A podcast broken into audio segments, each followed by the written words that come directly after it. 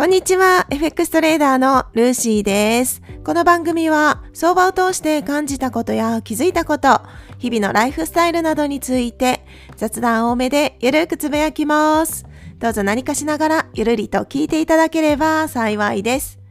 今回はデイトレードという書籍の一節を深掘り会です。私が FX を始めて間もなくして出会った相場に関する書籍がこのデイトレードで今でも大好きな本です。この本の一部をピックアップして内容を私なりに噛み砕いて考えたり深掘りをしていきます。では、早速始めますね。今回は第6章、熟練トレーダーへの道、成功をつかむための12の法則。今回はようやくですね、最後の法則、12の法則までやってきました。言い訳は一問の得にもならない。このタイトルとなってます。いやー、時間がかかりましたね。12の法則まで毎週1本リリースする形で放送させていただいてたので、ようやく到着してきました。今回は言い訳を、言い訳は一問の得にもならないという内容です。では、このタイトルの中の一部をピックアップしますね。これね、このタイトルの中はね、全部大切なことが書いてあるんで、ちょっと迷ったんですが、ピックアップした一部を読み上げさせていただきます。読みます。多くが脱落する一方で、レースを完走する者もいる。常に初心者トレーダーは、金銭的な破滅という運命にもてあそばれる。毎日彼らは行く道に立ちはだかる心の中の悪魔と戦うのである。トレーダーとして成功するためにとてつもない困難と極限の窮状を経験してきているにもかかわらず、文句一つ言わない者がいるということは我々には驚きを覚える。そして、そういう人々が結局のところはマネーを還元すれば美味しいマネーを設けるのである。はい。ということです。FX トレードこのデイトレードという書籍は株式に関するデイトレード、デイトレーダーの話ではありますけど、FX にも通じるものがたくさんありますね。相場に関する話になってますので、この多くの脱落する、多くが脱落する一方でっていうのが、FX をやるぞってこう意気込んでですね相場の世界に入ってきたわけですがやっぱり多くの人が脱落していく世界なようなんですね。だけど、その中でもレースを完走する者もやはりいるわけです。全員が脱落するわけではないというのが事実なんですね。相場の世界では10%以下でしたっけ？何パーセントの方か少ない数の方が生き残って勝ち続けることができてそれ以外の方はなかなか花が花開くことなくですね諦めていくもしくはそのまま継続していくそういう世界ってよく聞かせてもらうかと思うんですけどこのデイトレードにも同じように書いてて脱落するものが多い中でだけどレースを完走するものもいるんですね。で特に初心者トレーダーは金銭的な破滅っていうそこにお手はまさ持って遊ばれるそうです。皆さんはどうでしょうか？まさに私はもうこれね、デイトレードに書かれてることすべてすべて経験してきてるなって自分の実体験では思うんですね。その金額がどうっていう金額のサイズは一旦置いといてでもですね、皆さんやはり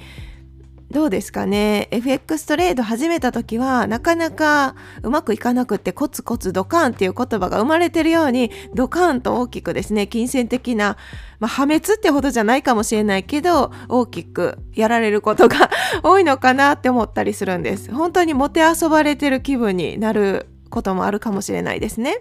でトレードをしてると、まあ、今日こそ頑張るんだとかいろいろこう決意をしてですね新たに気持ち新たに挑むわけですがそれもなかなかうまくいかずその壁を乗り越えることができなかったり立ちはだかる常にですね修練修練じゃない常に試練があるんですね。そのステージによって与えられる試練っていうのかな？自分の前に来る試練は違うけどトレーダーという道トレーダーという職業を選んだらですねその試練とは一生お付き合いするものなんだって思った方が気が楽なんじゃないかなって私は思ってるんですね。試練っていう言葉だと結構厳しく感じるかもしれないけど、ステップアップするためにありがたくですね、前に置いてくれてる課題、そんな感じなんです。成長するためにこれを一歩乗り越えれ、これを乗り越えればもう一歩あなたは成長できるんだから頑張ってやるんだよって、そんな感じにこう与えてくれてるのかなってワクワクする気分に私はなっちゃうんですけどだけどそう思えない時期ももちろんありました。なかなかですねわーって わーってね落ち込むことだって誰しもあるかと思います。でとてつもない困難と極限の窮状を経験しているにもかかわらず文句を一つ言わない者がいるっていうのはこの著者たちはねですね驚きさえ覚えるって書かれてるんです。窮状っていうのは言葉がちょっと難しいですが簡単に言い換えると困り果ててる状態。もうどうしたらいいかわからないみたいな感じですかね。もう困り果ててどこの道を歩いていけば開くんだろう。もう全く分かりません。っていうそんな感じですかね。八方塞がりな状態。だけどそういう状態にはトレーダーの道を選んだら全員がそのみそういうね八方塞がりになることだってあるんですよ。まあ、全員かはわからないけど多くの方が経験されてると思います。私ももちろん経験してます。だけどそういう状況になったとしても文句をひ文句一つ言わない人たちがいるんですね。はい。いると書かれてるんです。で、最終的にはそういう文句を言わない人たちが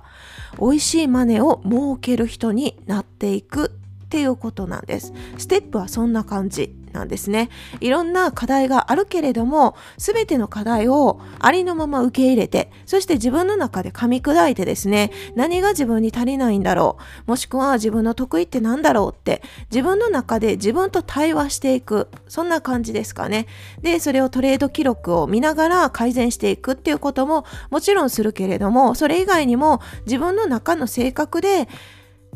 うん、課題っていうものもあるのかなって思ったりするんです。でね、あの、他にも書いてあることがあって、人間っていうものは、人は言い訳をすることもできる生き物だし、そして稼ぐこともできる生き物だっていうことがこのデイトレードの今回のタイトルに書かれてるんですね。だけど、この2つ、言い訳と稼ぐ、この2つを同時に行うことはできない。すべての分野において、この2つを同時に行うことはできませんって書かれてるんです。はい。言い訳をすることももちろんできるし、稼ぐこともできるけど、言い訳をしない人が稼ぎ続けるとでも言い換えるのかなって思ったりするんですね。FX をしてると、やっぱり日々不確実性の中にトレードをしていくわけですよね。なぜならば未来の値動きがわからないからなんですよね。そう。なんですけど本当にそれってなんかすごい謎めいてませんかね？私 FX 始めた時にその SNS とかで発信されてるトレーダーさんの情報をね拝見させてもらってると皆さんいとも簡単に稼いでるように見えたんです。いや皆さん右側のその未来の値動き読めるんじゃないかって思うぐらいその方々が言った方向に根が伸びていくっていうことをね見させてもらってわあすごいとか思ってたんですね。だけど一方で未来の値動きを予測することには意味がないって同じ同じこと同じ方がおっしゃってたんですね。でそれは一人じゃなくてほとんどの方が同じようなこと言ってたんです。皆さん右側の未来の値動き予測してはいけない予測をしてはいけないって言ってるしあいけ予測したらいけないと言ってないかな。予測することにはあまり意味がないって言ってて、なぜならば上下、どちらに動くかは確実ではないから。って言ってるけど、だけど皆さんが思い描くようなこういう風な形になったらこうなりやすいっていう傾向がその方々にはあって、それがその人たちの勝ちパターンっていうことなんですけどね。いや、それがすごい不思議で面白いなーって勝手にね 見させてもらって思ってたんです。だから未来の値動きはわからないけどその確率ですよねこうなったらこうなりやすいっていう自分にとっての勝ちパターン鉄板の確率が高い場所っていうのがそれぞれのトレーダーさんには持っててそこを見つける作業をトレーダーという仕事をするにあたっては大事なポイントなんだなってその時に私なりには思ったんですね。だから未来は本当にわからないし今の私だって未来はなんか全くわからないです。毎朝ですね環境認識っていうはい、ことで動画をライブ配信でね、毎朝させていただいてるんですけど、その動画の中でも、後で私自身が見直すと、もうとにかくわからないって言葉ばっかり使ってるんです。未来の値動きは全く私にはわからないし、全く知りませんみたいな。全く知りませんって。知らないけれどもこういう形になれば私はエントリーしていきたい。だけどこういう形にならなければ特にすることはないから見守る自由時間ですね。特にすることありませんっていうことを伝えてるんですね。だからこういう形になったらこうするしっていうそれが自分の中でのトレーダーたちの一つのルールっていうことが決まってるんですね。でそこまでに至るまでは過去検証をしたり自分の経験運値を高めていくっていう作業が絶対必要なんですけどそうどちらにしてもですねあの どんなやり方をとっても FX トレードをする限りですね困難っていうことはですね100%起きると言っても過言ではないです自分の思い通りにいかないのが相場の世界なんですね。でそれをどう向き合っていくかその困難っていうものをどう受け入れていくかそのトレーダー自身の心の状態っていうのかな、まあ、心だけじゃないかもしれないけどそうどう理解していくかっていうのはトレーダーのそれこそ、まあ、人生経験とでも言ったらいいのかな。捉え方によっても大きく変わってくると思うんですね。打撃の受け方も違うじゃないですか。その感情的なものが数値化されないから分かりにくいけどとにかくやっぱり今回のトピックに上がれ上がってた言い訳は一問の得にもならないわけなんですね。このトレーダーとしての全ての行動が自己責任です。この自己責任という言葉もよく聞くんじゃないですか。ね。逃げ隠れできないところからスタートするわけですね。で、逃げることが悪いわけではないんですよ。で、自分にとってすごく FX というものが辛くなった場合は私は相場と離れた方がいいと思ってるタイプです。なぜならば相場の世界でうん意気込んでですね頑張っていくって決めたとしても相場の世界がこう自分の人生全てではないので人生を豊かにするために相場と向き合ってるといいう立ち位置の方が私は自分にとってしっくりくるんですけどね。だから相場の世界を攻略するためにこう何て言うのかなトレードしてるわけではないというか自分の人生ありきでそこの自分の日々のライフスタイルの一部として相場があるっていうそれぐらいのポジションなんですね。もちろん相場が大好きすぎる方は全然逆のポジションになってもいいわけなんですけど全てが自己責任です。だからルールを破っても破らなくっても自己責任なわけですね。で私なんて ルールをね一時期は本当に破ってた過去があります。これは本当にねびっくりするような破り方。だから全てを公開すること。できないぐらいお恥ずかしい。ルールを決めてるのに全然違うトレードしてるんですよ。いやそういう経験してる方いらっしゃいますかね。どうでしょう？私自分で自分のことを笑けるぐらいなんじゃこれっていうぐらいルールをね無視して無視してしまった時期もあるんですよ。だけどそれを注意してくれる改めてくれる人もいないわけです。自分で気づいていくしか方法がありません。コーチングとか受けてたら指導してくれる方がいらっしゃるから気づける早く気づけるかもしれないですけれどもだけど最終的には自分一人でトレードをしていくしか最終的にはねなくなってくるのでできれば自分で早く気づいた方がいいですよね。そのために客観視するためにトレード記録があったりとかアウトプットして後で振り返るっていうことが必要になってくるんです。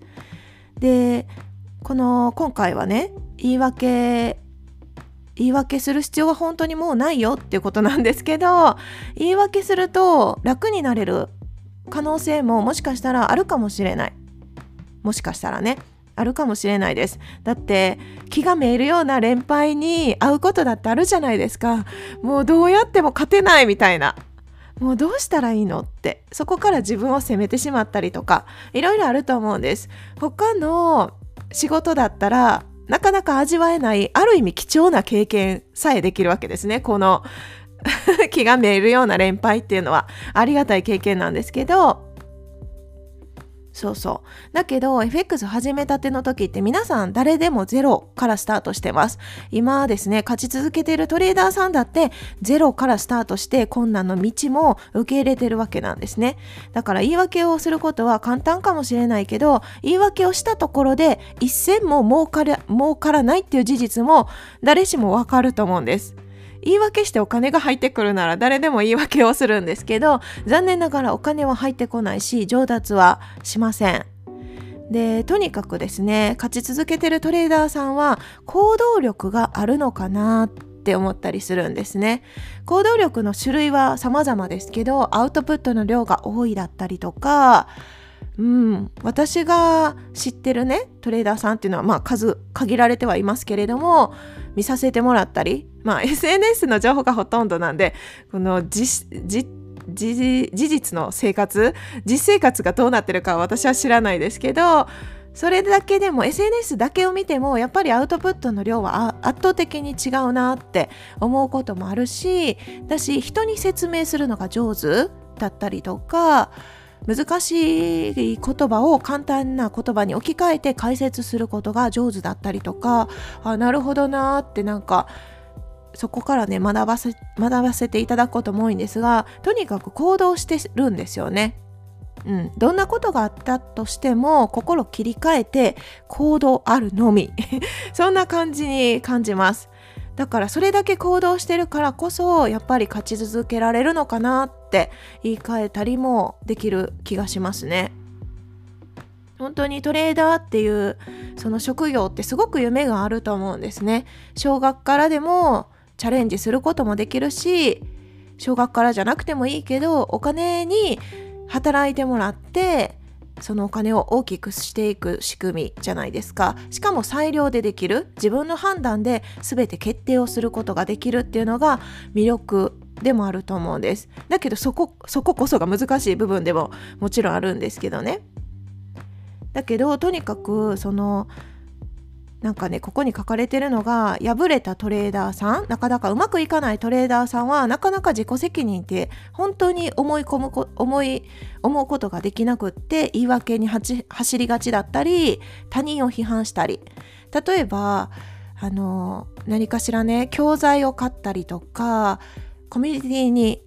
参加することもあるかもしれないじゃないですか。私もコミュニティに参加したことがあるんですけどでそこで意見がやっぱり分かれるんですね。そのコミュニティが最高だっていう人もいればいやもうこんなコミュニティ絶対無理ってありえないわっていう批判的な気持ちになる方もいます。でそのコミュニティが悪いかいいかは全ては受け取り側によって判断が変わってしまうっていうとこだと思ってるんですね。それって教科書教材？商材と言われるものも全て一緒だと思います。その発信してる方、販売してる方としてはベストな状態で販売してるのがほとんどだと思うんです。中には悪質な場合もあるのかもしれないけど、まあ、大大抵はお金を取る以上そんなへんてこりんなことを ね販売するっていうことはあんまりないかなと思っててできるだけいいものを販売したいと思ってる。だけど受け取り側のその人のレベルだったりとか経験値によっても全然そのね商品の良さっていうのが変わってくるっていうのは自然なことだと思うんですね。だからそう思っててその全ては自己責任っていうのもそういうところにあるかなと私は思ってて。だからお金何十万円も払ったからそれ相応の対価が欲しいって思うのはみんなそうかもしれないんですけどだけど発信してる販売者からしてはその対価があるその価値があると思ってその金額をつけてるっていうのはすごい自然ですよね。だから価値観の不一致っていうただそれだけでこう意見が食い違ってるだけだと思うのでねそう感じるんですよね。そういう意味でも文句を言うことは不必要なのかなって思ったりしてます。これは人生においても全て同じかなって思ってるんですね。もちろんなかなか理不尽なことが起きたら自分の意見を突き通したくなることってあると思うんですがだけどその一辺っていうのかな？一部だけを見たらそうかもしれないけどその対相手だったとしたらその相手の背景にはいろんなことがあって入り組んで結果その言葉が出たとかそういうこともあるからかなり多面的にっていうのかな？物事を見れるようになった方が受け取り側がとにかく楽になれるなってそんな感じに思ったりします。ちょっと話長くなっちゃいましたけれども最高に優れたトレーダーっていうのはあこれはデイトレードに書いてあるんですけどね。最高に優れたトレーダーは自己に対する信頼に基づく世界そして完全なる独立を得た世界に住んでいる。っていうことです。だからその世界においてトレーダーの世界においては損失を招いた失敗は全て自分自身のせいであります。そと同時に素晴らしい利益も全て自分自身に既存するものだ。ということなんですね。そこが自己自分で判断した頃からこそそういう結果が出たということです。だから言い訳をしないトレーダーは結果的に損失よりも利益を大きく多く得ることになる。そんな仕組みが FX トレード相場の世界で生き残る人たちですっていうことがね書かれてますが皆さんは 皆さんはこの言葉についてどう考えますでしょうか？言い訳は一問の得にもならない。ということですけど自分なりに噛み砕いて今の自分の行動と照らし合わせてみると何か発見があるかもしれません。では今日はこの辺で終わりにします。最後まで聞いていただきありがとうございます。今日も皆さんにとって素敵な一日となりますように。それでは次回の配信でお会いしましょう。